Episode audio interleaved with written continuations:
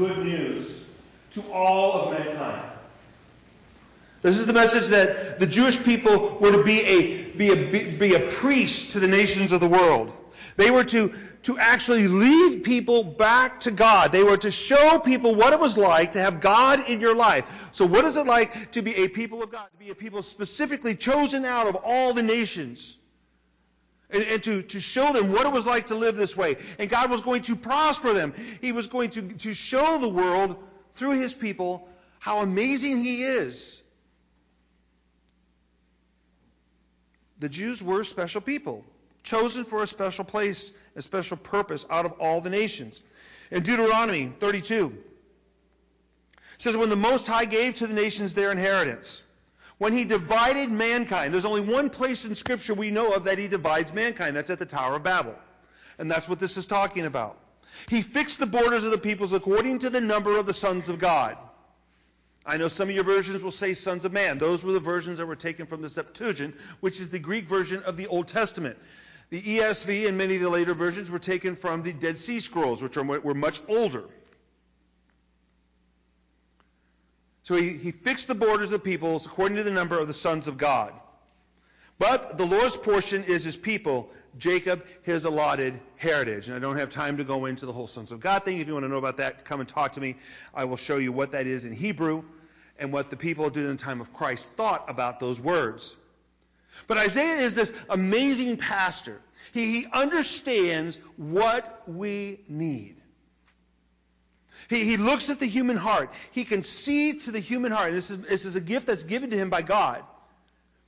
And he sees our inherent desire to take a holy, amazing, all powerful God and we want to pigeonhole him into something that we can control. This is something that humanity has done from the start. We try. We try to put God into a category that we can control. But as we are going to see, God is incomparable. God cannot be put into a category to be controlled. So Yahweh calls, Yahweh being his holy name, which is I am in Hebrew, what, what Moses was called, told to tell the people that had sent him. Yahweh called Israel out of Egypt. He gave them the Ten Commandments, not the Ten Suggestions, it was the Ten Commandments. He made a covenant. He made covenants with him, with them, saying, "This is what I'm going to do for you. If you if you follow me, you'll stay in the land. If you don't, you're going to I'm going to have to punish you." They disobeyed his laws and his character, and they sought after other gods, other Elohim, which is God in Hebrew, over and over and over again. So what does God do? After they split between the northern and southern kingdoms, he sends the top, the northern ten tribes, he sends them into captivity in Assyria. And now he's going to send Judah into Babylonian captivity because of their rebellion. See, but even so, even Assyria, even Babylon is going to be judged. Nobody on this earth is outside of God's purview. Just because someone does not believe in God doesn't mean that the Bible doesn't pertain to them. Just because you don't believe in God does not mean that you can do whatever you want and there, are no, there aren't going to be any ramifications for it. Because God sees all. God is Lord of all. So Babylon is going to be judged, but God will restore a remnant of his people because he promised Abraham. He keeps his promises. A very small remnant, comparably, but a remnant is going to come back to Judah and Jerusalem. So, what is Isaiah 40 doing? Isaiah 40 is giving us a in, words of encouragement that were probably either given to the t- people during Hezekiah's time, which, you know, they're knowing this is going to happen. They've heard the prophecy. And they need to be encouraged. It's okay. God's going God's got this. You know, we need to tell ourselves today all the insanity going on in the world out there. You know, the World Economic Forum meeting and telling us how we've got to get rid of our gas stoves and we can't have chicken eggs and God's got that. They don't. He, they're not saying anything that doesn't surprise him. He's got it. He'll take care of it. They'll all get their due, which should scare us because we'll get ours too if we're not careful if we don't trust Him. Or it could be that these words are encouragement to those who are in exile. God's, God's promised. He's promised He's going to bring us back. God is a promise keeper. He will always make a way in the midst of the trials of our lives. He always finds a way to get us through. But there's much more to Isaiah 40 than just a great story from history. Isaiah 40 talks very much to us today. So we find ourselves living today, like I said, in troubled times, times we don't always understand. We don't always know what's really going on. I, I, think we as Americans, especially, we have a tendency to live in the past. We start, we, and it's not, we learn from our past, obviously, but we don't realize how things aren't exactly the way they were five years ago, 10 years ago, 20, 30, 40, 50. They're not the same. Why? Because the people aren't the same people. And what we start to find out, if you really do your research, that things back then weren't quite what we thought they were either. And a lot of these things we're seeing today are just results of things that have been going on since the beginning for a long time.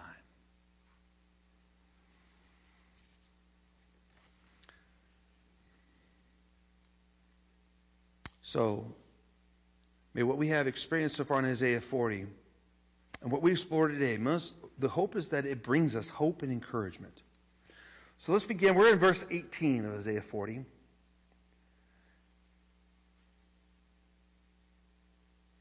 And this is what Isaiah says, says, To whom then will you liken God? And what likeness compare with him?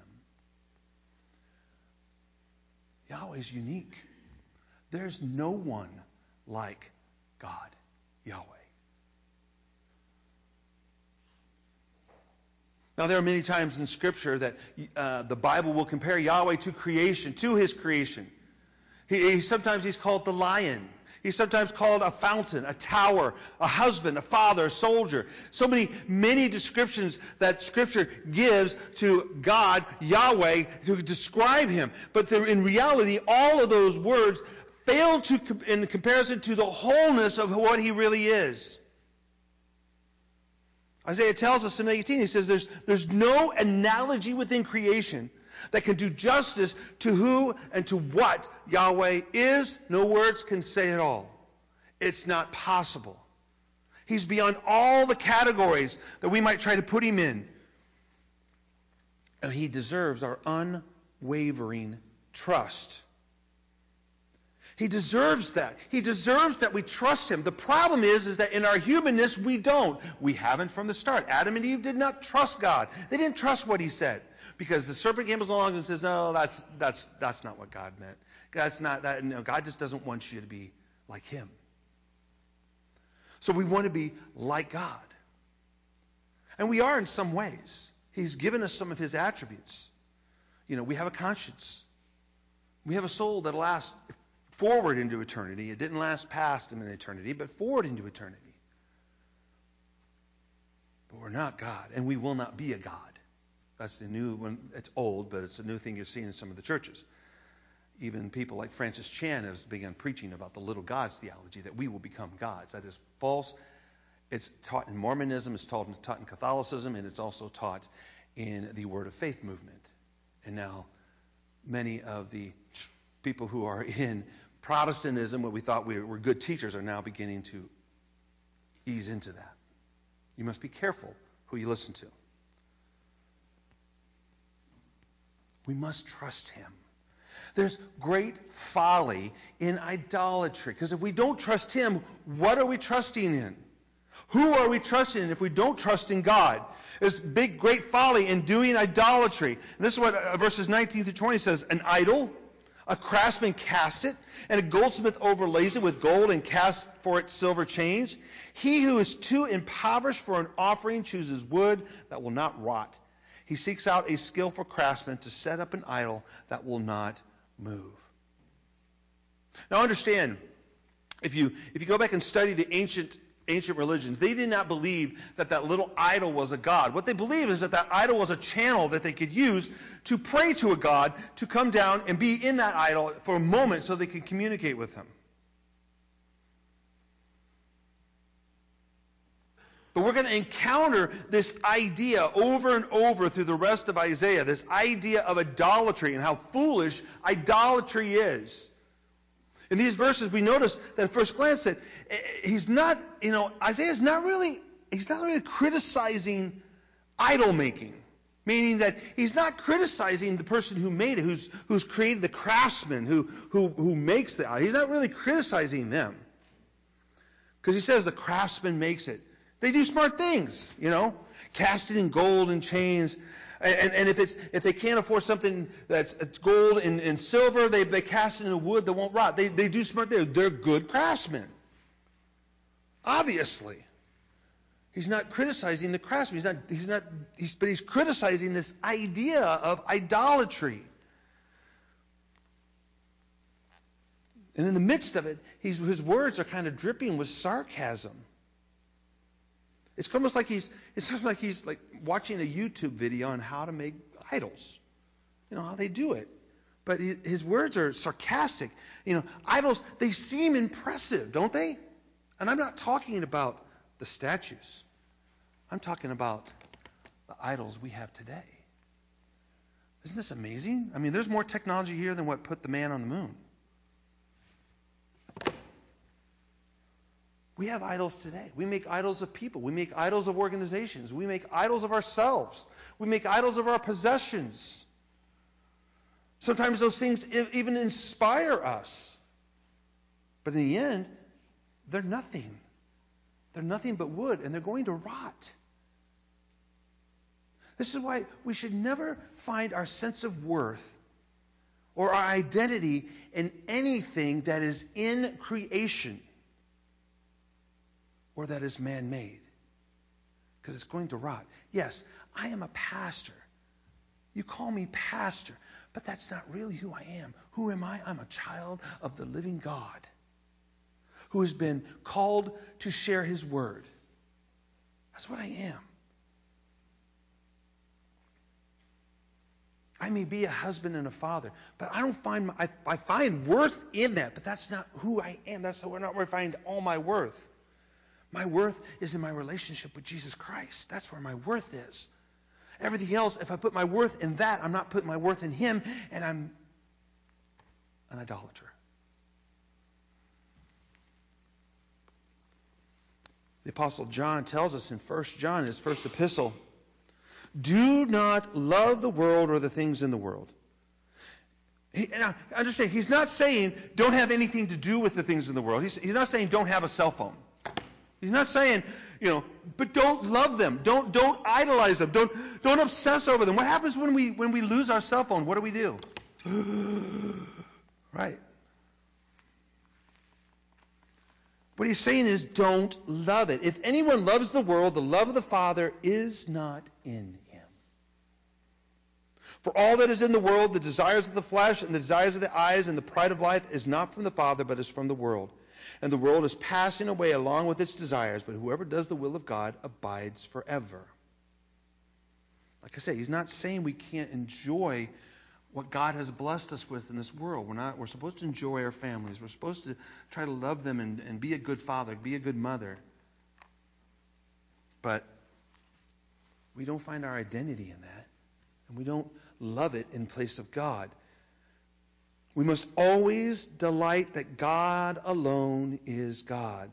That Yahweh alone is Yahweh. Or in Hebrew it's Elohim alone is Elohim. God alone. El is El. God is God. His incomparability is our salvation. So I want to dig a little bit deeper into idolatry. I want to just take a few minutes to dig a little bit deeper in it. We know that if you read the Old Testament, especially if you read the New Testament even, you can see that, that Scripture is vehemently against idolatry. And to this day, we need to be against it and why we might think that idolatry is something that happened in the Old Testament when, you know, at, at the bottom of Mount, uh, Mount Sinai, the Israelites built the golden calf and they worshiped it. It's still going on today. Well, actually, to be honest with you, I saw a video of, of the um, Commonwealth Games in England, and they actually brought a huge calf in, and they worshipped it during the games. So, yes, even that kind of worship is going on today. At the end of his first epistle, John wrote, he instructs us, he says, Little children, keep yourself from idols. He calls them little children. Why does he call them? They're adults. Chances are, I mean, it's not. He's not talking. He's not teaching Sunday school to kids. He's talking to the adults, but they're little children because they're weak and they're young in their faith. Probably some of them have been believers for a long time and they're still young in their faith. And he tells them, keep yourself from idols. And he's not just talking about the little statues.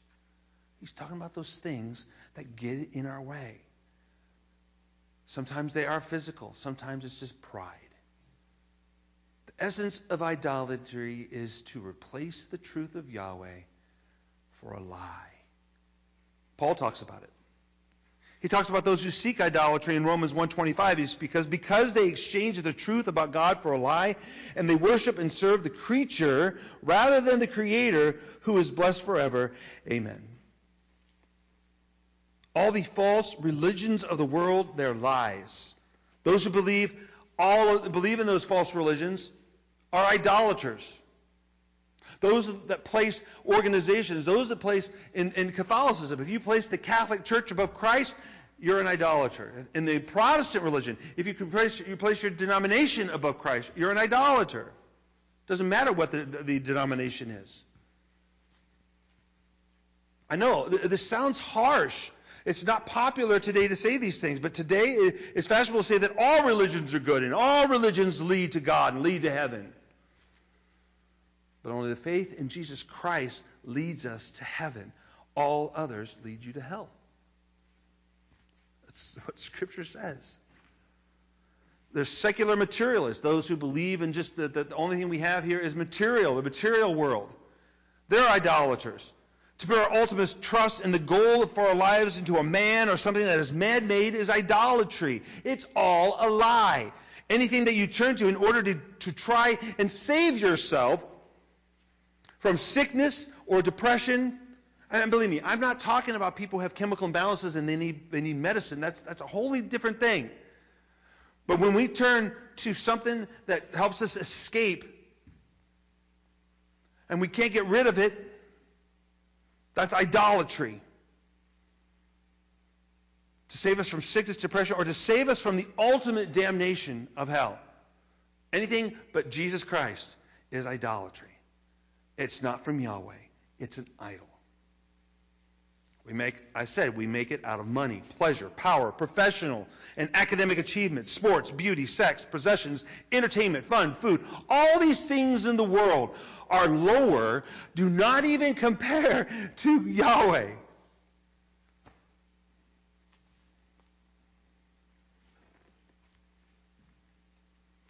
As I said, how many of us, how do you feel when you can't find your cell phone?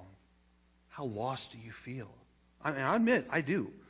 There are times I've lost it, I have no idea where it's at. I'm like, what did I do with it? What am I going to do without it? What if somebody tries to call me? What if somebody tries to text me? How am I?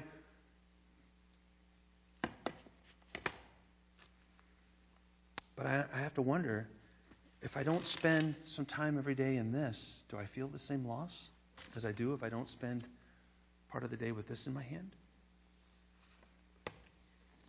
I, I believe me, I'm, I'm looking at myself in the mirror and saying, you know, where's my, where's my priority? Idolatry is rampant today. And I think it's even more insidious today because we, we don't make little statues of worship. We worship the things of everyday life. And it's forbidden. Idolatry is forbidden. Yahweh absolutely forbids idolatry. It so inflames his, his jealousy that the first two commandments of the Ten Commandments deal with idolatry. He first says to them in the first one, this is in Exodus 20, he says, You shall have no other gods before me. I mean, he's a jealous God. You can have no other Elohim, other gods before him. And to help you with that, he gives you the second one. You shall not make for yourself a carved image or any likeness of anything that is in heaven or above, or that is in the earth beneath, or that is in the water under the earth. So, don't worship anything but me, and don't make yourself anything that's going to make you worship something other than me.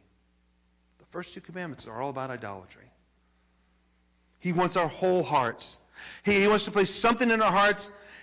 It's, he wants doesn't want us to place something in his heart that takes his place. He's incomprehensible. His place is, is incomprehensible. He needs to be here. Like I said, it doesn't mean we can't have nice things and we can't enjoy things. We got to understand those are blessings from God. But we can't get so wrapped up in those that we forget about God. Where are those things in your heart? Jesus told us in Matthew 6, says, Do not lay up for yourself treasures on the earth where moth and rust destroy and where thieves break in and steal. But lay up for yourselves treasures in heaven where neither moth nor rust destroys and where thieves do not break in and steal. For where your treasure is, there your heart will be also. And Jesus, and Jesus, is not saying spend all the money you can in your lifetime, don't provide anything for your, for your kids, because Scripture also tells us in the Old Testament that a wise man, a good man, gives inheritance to his kids and his children's children. Okay?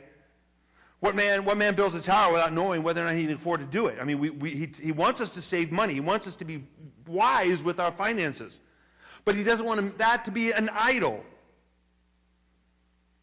If we're storing up those kind of treasures here on earth and we do nothing for the treasures of heaven, which is to live a godly life and do what God wants us to do and take care of the poor and feed the widows and the children,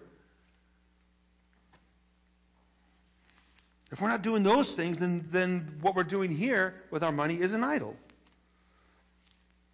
He wants us to provide for the church. He wants us to give freely and with joyful hearts to the church so the church can do the work that it needs to do. There's nothing in the universe that is like Yahweh. We know from Scripture that there are other Elohim, other gods, but there's no Elohim like Yahweh. In Deuteronomy 10, it says, For the Lord your God, Yahweh, and, or your Elohim, that's what those words are in Hebrew. For Yahweh, your Elohim, is God, big G, big E, Elohim, of gods, little Elohim, little e of the Lord, and Lord Adonai of lords, Adonai little a. The great and mighty and the awesome God, Elohim, who is not partial and takes no bribe. He is, there's nothing that compares to him, even in the unseen realm, a host of heaven. I don't, know of any of you who've seen an angel. I've never seen one, but I imagine it's pretty awe-inspiring. But even that pales in comparison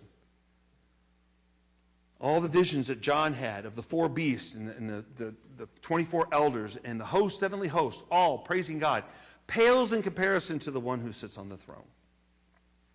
To whom can we compare God? No one. Yahweh is infinitely holy and he's unique. And Isaiah goes on, verse 21. He talks about the supremacy of Yahweh. Do you not know? Do you not hear? Has it not been told to you from the beginning? Have you not understood from the foundations of the earth? See, what I'm telling you today is not categorically new. Now, we may not have heard it in a long time. Especially in some of our churches, we haven't heard these words in a long time. You've heard it before. You know who God is.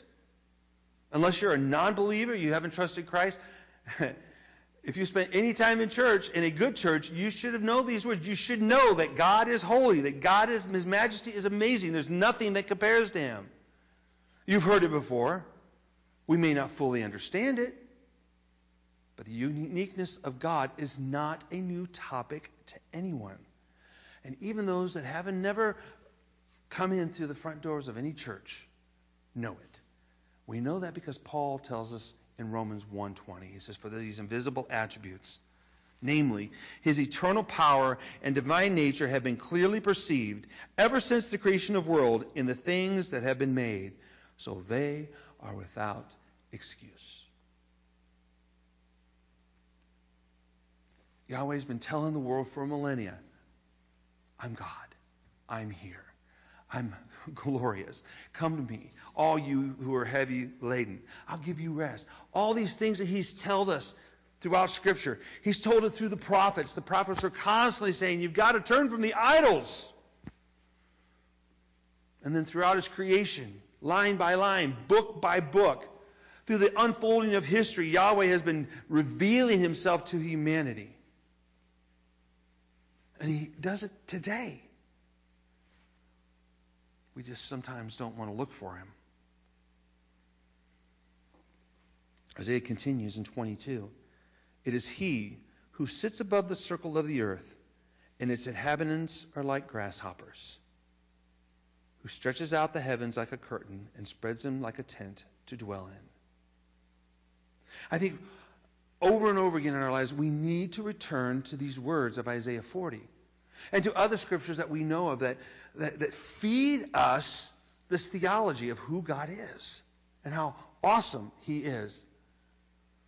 When we're weak, when we're weary, when we're struggling, when the things of this world and the problems in our lives seems to be getting us down, we need to go back to these words and we need to contemplate and think about who God is and what God is and how much greater He is than even all of our problems.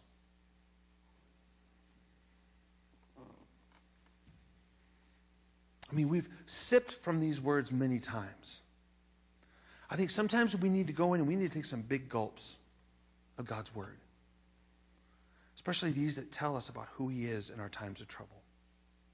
We need to gulp in the words of God, so, the Word of God, so that we could it could strengthen us in our resolve to persevere through the trials and the struggles, struggles that we have. When we get afraid and we think that this world is going to cave in around us and the insanity going on around us, we must remember that the people of this world, the ones who think too highly of themselves and want to rule the world, are nothing more than grasshoppers in God's eyes. God is not impressed by the powerful in this world.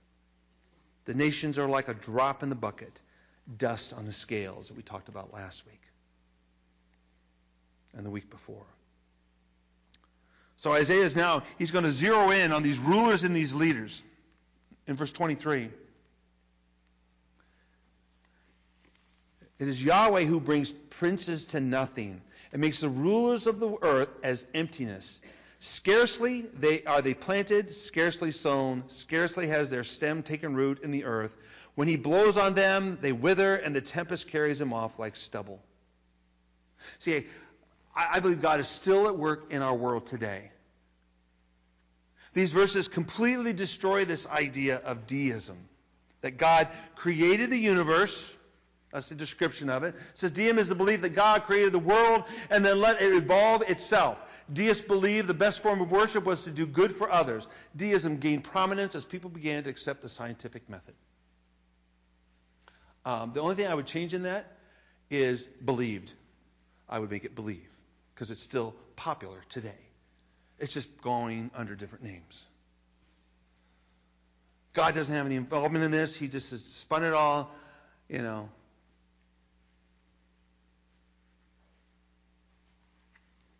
But see, God doesn't stay out, Yahweh doesn't stay out of the workings of our world. He gets actively involved the book of Daniel, he, he says, He, meaning Yahweh, changes times and season. He removes kings. He sets up kings. He gives wisdom to the wise and knowledge to those who have understanding. Now, I, I want to make one thing very clear. Just because God puts a leader in place doesn't mean that everything that le- that leader does is ordained by God. And that we must just accept it and do whatever that leader says. Because that leader is put in place to do to follow God, to do what God wants him to do. But he's still human. He still has a free he or she are still human, still have a free will. They can still do whatever they want. It's up to God to take them out a place however he wants to take them out. Sometimes sometimes he does it pretty drastically, other times they're voted out of office. But just because somebody in higher office tells us to that we have to do something Unless it, if it goes against Scripture, we do not have to.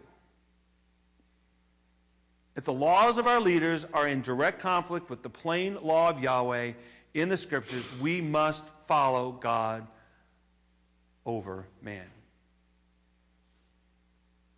Now, we must understand we must be anti tyranny, but not anarchist. An anti tyranny is somebody who's against somebody who's being tyrannical. But an anarchist is someone who's against all governments and all leaders. We're not that. We're against tyranny. We must remember that kingdoms rise and fall, republics rise and fall. Our country will not last forever. It has an expiration date. But see, the kingdom of God does last forever. And that's the one we need to be living in. Okay, I'm not saying we need to overthrow the government at all. What I am saying is we need to judge our leaders correctly, that they are following God. And if they're not, we need to make it aware to them that they're not following God. John and or John and, P- and, Peter did that. They're standing before the Sanhedrin, and they're told, "Do not preach in that man's name." And they said, "Gee, um, God told us to preach His name. You tell us not to. I think we're going to follow God." And they were whipped, and they went out and they still preached. We just got to make sure that we're following the law of God. We're following Yahweh, not following man that has led us, led us astray.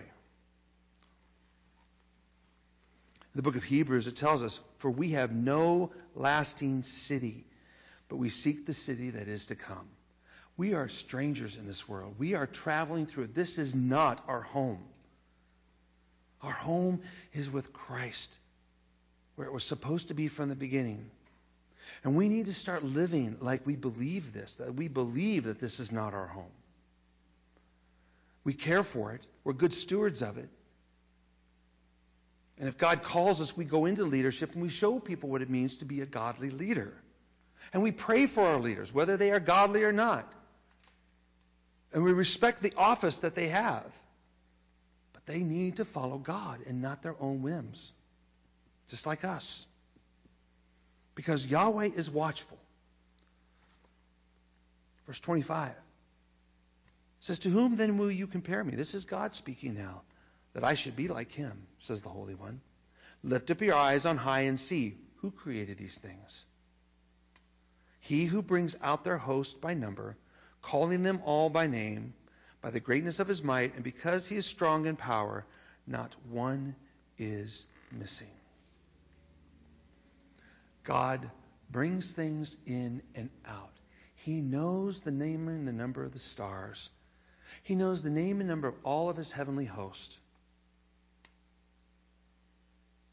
You and I, we need a Savior who's not like us. Only a holy and incomparable God can save us. I want you to go out at night, look up at the stars. Who created them? Yahweh. He causes them to come out at every night and to shine. Even when the clouds are covering it, do they not shine still? Just because the clouds of our lives have a tendency to cloud us does not mean that God is not still shining from above and that his stars are not shining above us. He still cares for us. The clouds don't hide us from him. The clouds of your life don't hide him from us. We just allow it to cloud our minds and we forget about him when he should be the one we go to first in all things. Paul gives us this great image of Jesus Christ as the one who holds it all together in Colossians 1. It says, He is the image of the invisible God, the firstborn of all creation. For by him all things were created, in heaven and on earth, visible and invisible, whether thrones or dominions or rulers or authorities. Everything was created by him and through him. All things were created through him and for him. And he is before all things, and in him all things hold together. If it wasn't for Jesus Christ, our atoms would split apart. If it wasn't for Jesus Christ, the earth would just keep spinning and we would spin off into the universe. The moon would crash into us and the sun would explode. If it wasn't for Christ who holds it all together. Can you do that? Can I do that? Can anybody in our government do that? Can anybody in the United Nations or any place in the, in the world do that? No. Nobody is comparable to our God.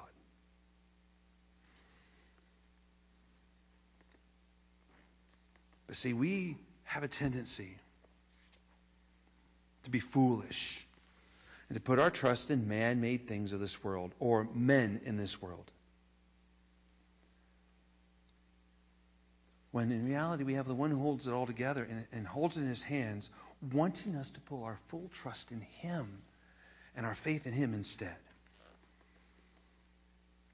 So that's why Isaiah says in verse 27, Why do you say, O Jacob, and speak, O Israel, my way is hidden from the Lord, and my right hand is disregarded by my God? Don't you feel that way sometimes? Where's God in this? Why is this happening to me? Why is God allowing this to happen? See, deep down, we really don't believe that. We're just frustrated with the way things are. But do you think that God doesn't know what you're thinking? He knows everything.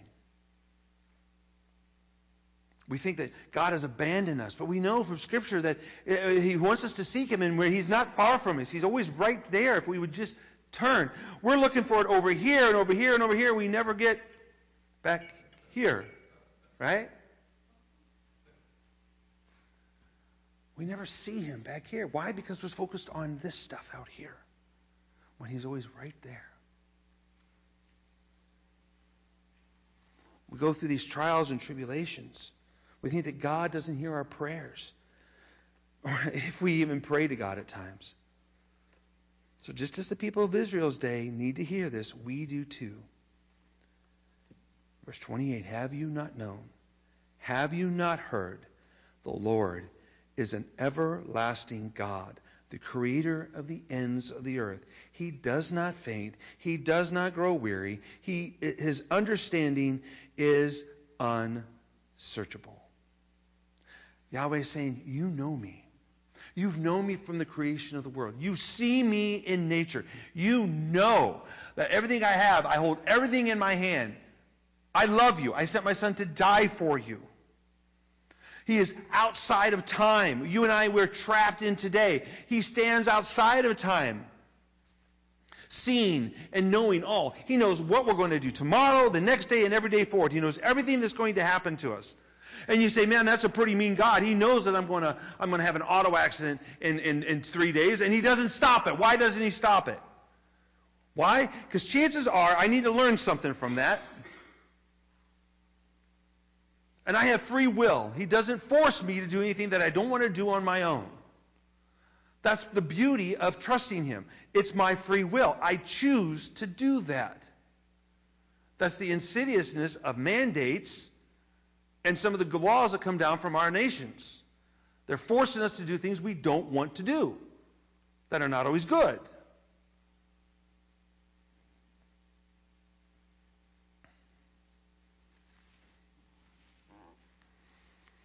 And I'm not talking about taxes because tax season is coming, because Scripture says, give to Caesar what is Caesar, and to God what is God's. We're supposed to pay our taxes. That's the law. What I am saying is that we can't put our trust only in that. We need to trust the one who created it all. Yesterday, today, and forever are always in front of him. He's omniscient. He's all knowing. He's omnipotent. He's all powerful.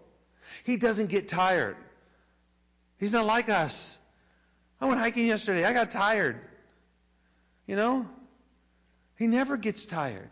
He walks the expanse of the universe and doesn't get tired. I walk out to the mailbox, I get tired. So, what he can do is he can step into your day if you allow him to. And he can help you carry the burden. He can take it away too. He may take that burden away, but many times he wants us to carry it through because we need to learn to trust him. And he does that by what Isaiah says in verse 29. He gives power to the faint and to him who has no might, he increases strength. He remembers his promises. He'll never leave us or forsake us. He wants to renew us each and every day. He wants to give you strength to persevere. He goes on, even youth shall faint and be weary. my, my son and my daughter were really tired after the hike yesterday had to keep him awake in the car as we were going where we were going. Until we saw the turkeys. We saw wild turkeys yesterday. You know? And if the kids had been asleep, they never would have saw it. See what happens when God gives us strength to persevere? The things we get to see and what we get to experience. It says, Even youth shall faint and be weary, and the young men shall fall exhausted. But they who wait for the Lord shall renew their strength. They shall mount up with wings like eagles. They shall run and not be weary. They shall walk and not faint. Boy, I'm waiting for that day when I can run and not be weary and walk and not faint. We're not always strong and mighty, even though we like to think we are. I think I can climb a mountain. okay, I, can climb the hill behind the school over here once. Come down on the sled, I can't climb back up again. It's not worth it for me because I get out of breath too easily. I'm looking forward to this time when he can do it, but I think there is a time when that's going to happen. But I think what he's he's also talking from a from a spiritual and mental standpoint. He gives us the ability to run when we don't feel like running in life. This journey that we're on is long. The enemy seems to be winning left and right. He appears to be strong. The enemy does. But the reality, he's just a creature, and we should not be worshiping him or his things. He's the creature, not the creator. Don't put your hope in this world. Put your hope in Jesus Christ and wait for him. I know I hate to wait. I don't want to wait. I, I want it now. But God says, wait. As we play it, put our hope in, in the Lord, our strength's going to be renewed. He's going to give us new strength every morning. We need to seek Him, and He'll give us the strength for the day. He may not give us the strength for tomorrow because, no, don't worry about tomorrow. Don't worry about what you got to do tomorrow because there's plenty of problems for today. You know, seek God now. God, tomorrow will take care of itself. That day you're going to get up and you're going to seek God that day too, and He's going to get you through that one. He's going to get you through one day at a time. Too many times in my life I live a week in a day. I try to live a week in a day. We can't. We shouldn't. I've gotten better at it. I worry about tomorrow, or the next day, or the next. I can't. I can't worry about it. I definitely can't worry about what people are going to do and what people are going to say. I'm done. Because I have enough troubles today, I need to give them to Christ. I give everything else to Christ too. Past, present, and future. As we play, as we do this, we, we, we got to renew our hope in Christ every day. Paul tells us in Romans, do not be conformed to this world, but be transformed by the renewal of your mind. And when does that happen? I think that has to happen every day. We must renew our mind in Christ. We need to wake up in the morning and seek God immediately. And before we go to bed at night, we need to seek Him. We need to pray to Him when we first get up and pray to Him right before we go to sleep.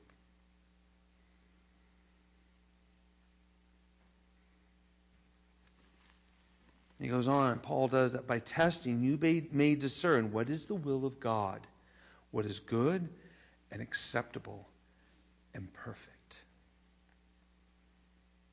That's our God. Nothing can compare to him.